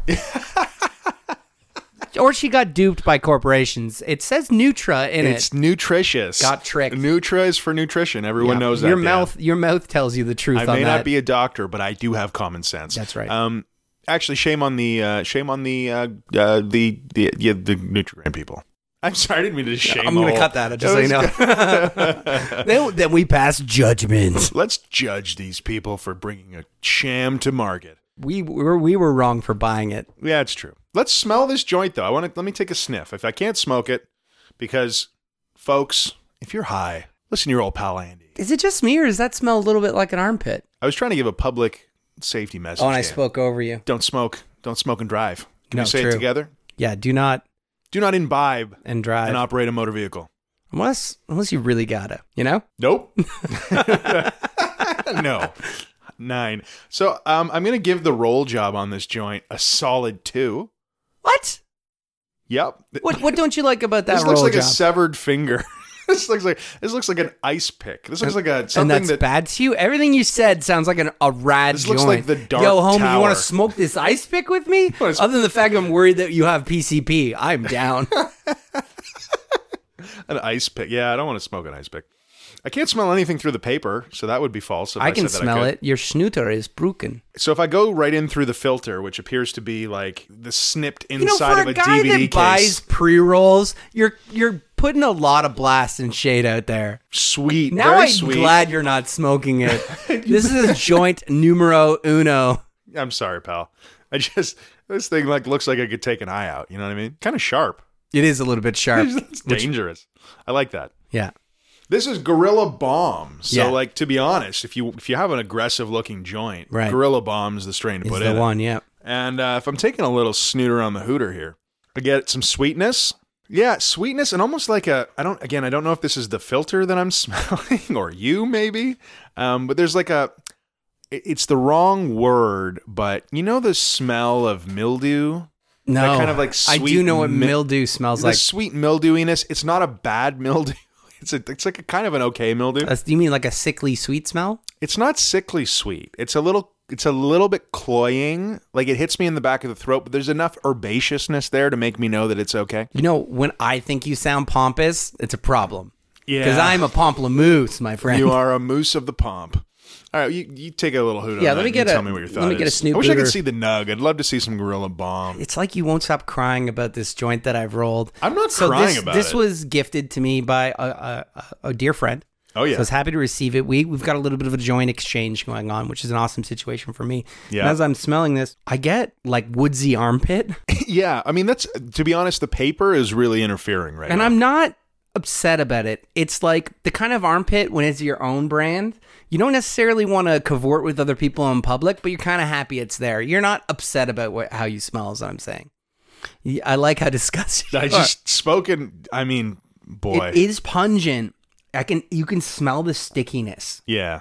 Well, yeah. Oh yeah, and I can tell by the strength of the smell uh, through this this maybe thick paper that it's uh, that it's means business. Did you just did you just like shave off a book and roll? it's cardstock? This Page is- number this- four of of mice and men. This is That's my business smoking. card I got from the FedEx guy.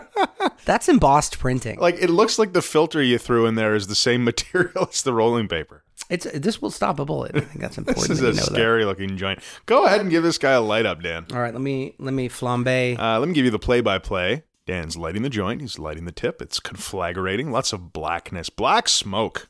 Great audio. Good lord. I mean, yeah, still lighting it. Give it a blowout. There you go. In the mouth, on la bouche. Uh huh. Pull, pull, pull. Look- Andy, are you my joint daddy? I mean, I may be. Enjoy, enjoy. There you go. Now she's lighting. Let me get some blow, blow this way, just so I can smell. Little whiff of the flavor notes. No supers here. It's really kind. It's You know what? It it's smells not really hashy. It smells really hashy in the air. It does. It's got like a Like a blonde hash, actually. none of that like mildewy cloyiness of sweetness is coming through. It's it's got actually just a nice kind of mellow hashy smell in the air. What are you tasting, Dan? Gentle in the mouth. Uh, it's actually not super potent. I'm not getting a strong flavor from it. It might be the papers, buddy. It might be the, papers. And you know, I'm a bong guy. I, I like it a little bit cleaner. And it's funny we were talking about it up upcast. I can really taste the paper on this bad boy. Yeah, it's it's a yeah. Um, Gorilla Bomb. This bombalicious strain is filled with 25% plus THC. Which is super potent. Any strain that contains the word, word gorilla most likely deserve or derives, wow, can't read today, from Gorilla Glue, a super sticky, pungent, and earthy variety that has barreled into the mainstream cannabis market and dominated in the last few years. With THC Bomb added into the mix, Gorilla Bomb becomes an ultra powerful beast. So that's neat. Thank you, Leafly, for that. Oh, sorry, that's Canna Connection. Yeah, actually, Leafly did not have this guy. And Oh. I, I dipped into Canna Connection because Leafly's normally my go to. And they had information both of, of Gorilla Bomb and its lineage um, and a lot of growing notes. So it seems to be a grower dominant website. It seems to be the vibe. Now, what really got me on this is this one's supposed to be sativa dominant, right? Uh huh. Well, THC Bomb is indica sativa. They call it a 50 50. Gorilla Glue is indica dominant. So, what you're telling me is indica plus indica sativa equals sativa dominant? Well, I mean, like you know, um, I'm no master or expert or even novice breeder, um, but from my understanding is is that you know, as breeders are selectively picking and grooming genetics, right? It's possible that one of the plants, you know, expressed more of a sativa prevalence than you know the others and maybe that's the one they continue to to breed and go down the path of so i don't have a good answer for you but i, I suppose if if they're calling it a sativa dominant hybrid on the same website that they're defining these other two strains they probably know what they're talking about i would hope anyway Yeah. And you know what? I, I don't, I can't science it hard enough to counter it. So, I'm going to trust the experts on this one, yeah well there you go but with a little incredulity. so the flavor's good flavor's nice it smells good from over here Uh, it's to be honest very mild. I was with two kind of super powered strains, 25% plus THC, and the pungent odor. I was worried it was going to take me down a notch, but really easy smoking, like gentle in the mouth. Tastes a little bit of like really, really, really blonde hash. Nice, interesting. Yeah. I get that really hashy note over here, so that's cool, buddy. Well, listen, man, um, we don't have a lot of time left here. I did want to take a look in these 2020 games, though. Games coming out in 2020. Why don't we just, uh, before we sail off into the sunset here, blast through a couple and um, see what's coming up? So, uh, if I may get started here, um, I see Monster Hunter World Iceborne finally coming out on PC this January here. I wonder, do you think Monster Hunter's coming out with any more? Monster Hunter World's coming out with any more expansions? I think they do have a DLC uh, plan, and my initial impressions of this is they've sort of uh, improved the game in, in almost every way. A quality of life uh, improvements, the existing monsters, new behaviors. Uh, they've added a really neat grappling system that you can sort of grappling hook onto beasts to attack certain parts of the monster, which was something that was tough for me. You could mount the monsters before, but how do I get on this huge monster? This grappling hook, once you master it, is pretty a pretty neat way to make that happen. A bunch of new monsters and a brand new sort of ice world, including a new social uh, area that's interesting.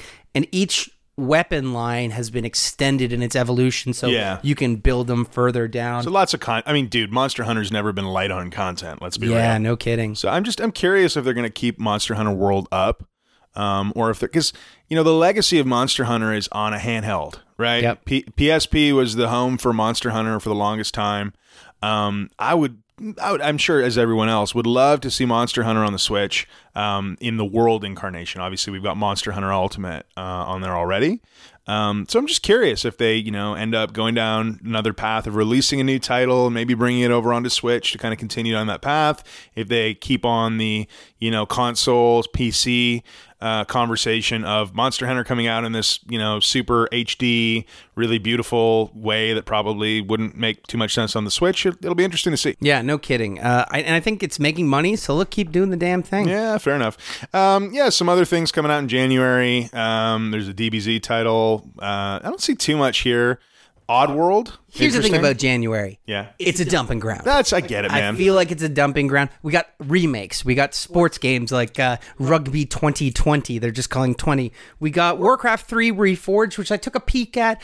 Uh, it is a remake of Warcraft 3 with some upscale graphics. The models are beautiful. They really stayed true to That's the. Warcraft That's 3. cool. Uh, it- it's a pickup, but you know, it is a it's a redux. It's, Right. It's a re-release. Remember of Star. StarCraft came out a few few years ago, Yeah. remastered, and that was a big thing. But for a little while, right? Like you can only go home for so long before you're waiting for a new thing. Oddworld: Stranger's Wrath is coming out on Switch. Abe's Oddworld is something I've not like ever played.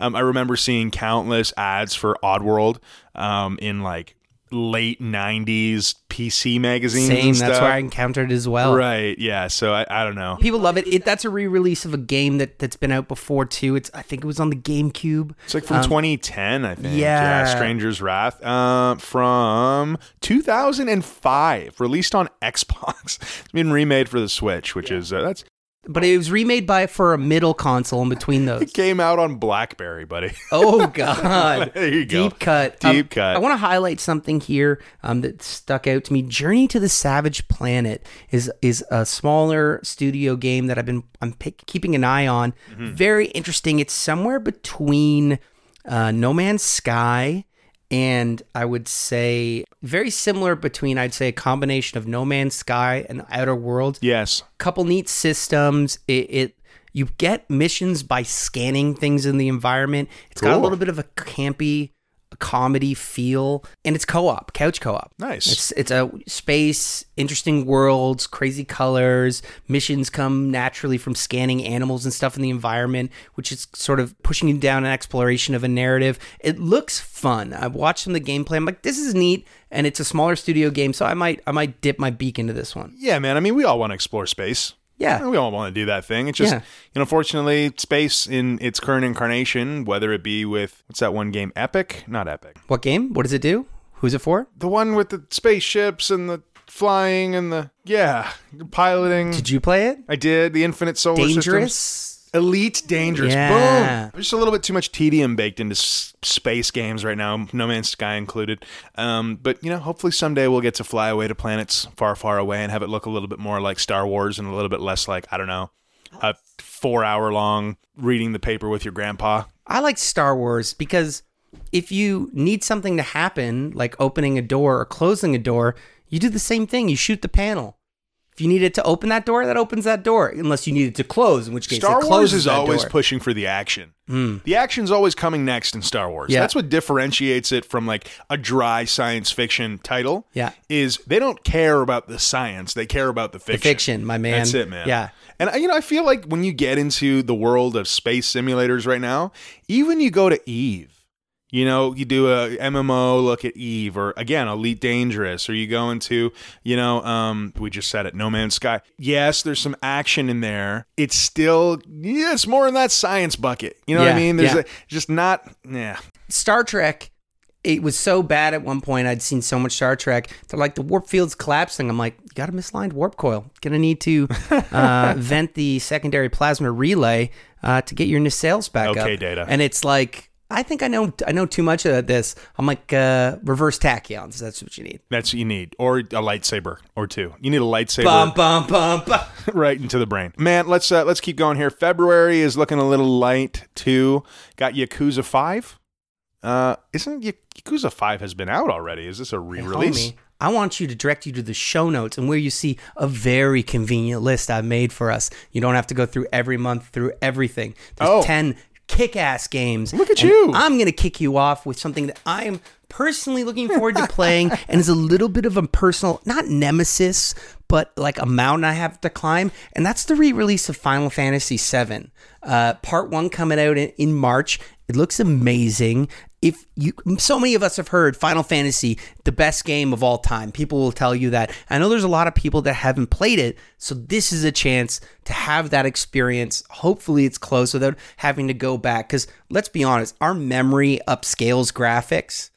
as good as you think Final Fantasy was, if you go back, it's rough Everyone's hands are octagons. there is like a sparseness of polygons to be spread around. It looks like the polygonal Great Depression. yeah, Final Final Fantasy VII was um, was a wonderful game that I enjoyed thoroughly, never beat, and would love to revisit as a remake. The remake is like part of modern legend, right? We've all been, we've been all been waiting for Final Fantasy VII remake as long as we've been waiting or had been waiting for Kingdom Hearts three. Yeah. I'm just hoping that there's more longevity in FF7 than Kingdom Hearts 3. And it's a game that's flatlined a bunch of times. So actually to hear about something coming out, Pretty cool. Coming out in March. Yep. Um, April. Buddy. Cyberpunk Buddy, 2077. buddy, buddy, buddy. Cyberpunk 2077 is going to be, I'm hoping, the game of the year. No questions asked because I'm so excited to play it. yeah. You know, we can, I- and I think we should, we need to do, we need to do some digging on um, all of what's going on in 2077 because in my mind, it's releasing so far in the future. I haven't even I haven't even wanted to get myself too excited about it. But the fact that this is CD Projekt Project Red, it's a beautiful vapor wavy, you know, uh, cyberpunk future, and by for all intents and purposes, this game is going to be just as massive as The Witcher with just as much content to chew on. Yeah, I'm, I'm in. CD Projekt Red does not mess around when it comes to games, so you know they're going to deliver the goods. And between the content I've seen, it's somewhere between hyper over the top craziness and I've seen gameplay that's really grounded. So I'm really interested to see where the real feel of the game is, but this is this is something I'm really looking forward to. Yeah, I'm with you entirely, buddy. With you entirely. Um, what's up next here? I think Last of Us Part 2, um, widely considered one of the best games of uh, the first PlayStation, uh, the four of of its exclusive titles. It's really gonna, I think, pave the way into the new uh, the new hardware we're getting into the PS5. I think it's gonna be one of those co-releases, and it it's a game that tells a story really really well. Uh, I enjoyed my time with it. It's another company that doesn't mess around. Naughty Dog, I believe. Uh, Doom Eternal coming out on. Ooh, that's coming out on Switch too. Um, interesting. Doom Eternal is that? Uh, I haven't looked into that at all. That's not a remake of the No, current it's a Doom se- it's a sequel. sequel. Yeah, Uh, gotcha. you got you got the demons have come down to terra firma, and it doesn't make Doom guy. Uh, he's very nonplussed about it, right? So Nice. he's gonna go there and smash some face. And the stuff I've heard from the guys that have got their hands on it is it's all the goodness of the last Doom game plus one iteration. They've- Everything that's good about it, they've made it better. I want to mention Marvel's Marvel Avengers okay. really interesting when I first saw it. Throws me off a bit because none of the licensed faces. It's not Robert Downey Jr. It's quote unquote Iron Man, which we've seen so much of the Avengers. It's it's a little bit jarring. It looks fun. It reminds me a lot of a combination of Anthem and God of War. Um, it, the first gameplay is really linear. It looks like you're playing between the Avengers. Uh, it looks like there's a jump forward in the time in time, so they're telling a unique story that's disconnected from what we see in the Marvel Cinematic Universe. And I got my fingers crossed on this one. It could go either way. This game could could be like game of the year possibilities, God of War level. Uh, I see it. That's potential. The combat looks really, really, really good, and I can see it delivering. It, it could be trash. Spider Man's giving me hope, man. They can they can make good superhero games, and uh, I would love to see this one hit that kind of echelon. Yeah, I feel you. I feel you. I want a Moon Knight game. You love that I love Moon, Moon Knight. Knight. and he's got What's a, his thing Moon again? Knight's coming out. He's like insane a little bit. He shows his butts to enemies, right? He just drops that trow, Oh, shows them the butt. Was that a mooning joke? He's, I feel like that's all right. Get out of here. There's a, actually a Moon Knight TV series coming out, so I'm excited to Cloak see and it. Dagger canceled. what? Canceled. It's canceled? canceled. What? Canceled. Uh, uh, Breath of the Wild 2, possibly coming out by the end of the year. That'd be pretty Yeah. nice. Yeah, we I might see like, that. I just, I don't know. What are you doing with Breath of the Wild 2 that's new? If you're doing more of the same, actually fine, great, fantastic. It could be the Majora's Mask. Although Majora's Mask, you know, had a twist. So I feel like this is going to be undoubtedly a fantastic game. right. Whether it, you know, nudges out Cyberpunk 2077, going to be challenging. Different weight, different weight classes. Different Yeah, weight well, classes. fair enough, dude. Featherweight, heavyweight. I don't know. You're both you're talking about an epic game in both sides. I you know, long epic game. Obviously, you know Zelda's less. Uh, Breath of the Wild is less story driven. Um, you know, Cyberpunk 2077. I have to if I'm taking a cue from The Witcher. More story driven. No, one's an RPG. The other one's an action. No, I know. RPG. Uh, yeah, exactly. Yeah, yeah, yeah. Well, you know what I noticed? The stuff I've seen, the terrain and the environments look le- less generic. They look more, have more character, the more interesting. Like I, I found, and probably Oh, Breath of the hard. Wild? Yeah, I found that Breath of the Wild was a little bit undefined, probably from a graphical standpoint. Mm-hmm. So I think they've they've learned some techniques to bring more detail into the world, uh, and it, it it looks really good. What Nice. Yeah. Yeah. Well, I'm excited for it anyway. I loved Breath of the Wild, as many people did, and rightfully so. Let's look at one more. Uh, Vampire of the Vampire of the Masquerade Bloodlines 2. Um, okay. Did you play Vampire of the Masquerade? did. I played the first one. It's good. Was okay. I like that playing different vampire breeds gave you different uh, storylines. Um, I love the Nosferatu, the really disfigured vampires. You can play a very different game because Uh-huh. a lot of it's about moving through the social order. And when you're Mm-hmm. clawy, scary fang face, it's going to be harder. I really liked it. You really like vamping, Dan. You're just a vamp vampirina. One could say I'm vamping right now. No, we could say. I think the right thing to do, Andy. Uh, let's just mention a couple of honorable mentions. That's our top ones. Uh, Resident Evil Three remakes looking great. System Shock remake. Oh my God, what a big one! Uh, Wasteland Three, Psychonauts Two. Eh, Did you play the original Psychonauts? I, I've watched the original. It's nothing. I don't know. At the time, have you seen any of the stuff for Psychonauts 2? I've not. They're bringing to bear brain bending video effects. everything you said just so well. It's just, I, I'm in love with this All right. game. Okay. Looking forward. All right. Okay. I got to actually give a shout out to 12 Minutes. Um, it's by Annapurna Interactive, which is uh, a media company that's done some great movies. They're making this game where the whole concept is there's 12 minutes of this guy's life. His wife's been accused of murder, and you're replaying that 12 minutes. And the concept is so original and so cool. Uh, really looking forward to playing it. Yeah. Yeah. Yeah. Or we could look forward to 1.2 minutes, which is an autobiography of your life. Am I going to die soon? Skull, Skull and Bones uh, looks like a Sea of Thieves competitor. Yes. it's Assassin's Creed without the assassins. And uh, I like Black Flag, so it works for me. Interesting. Yeah. Okay. Very good.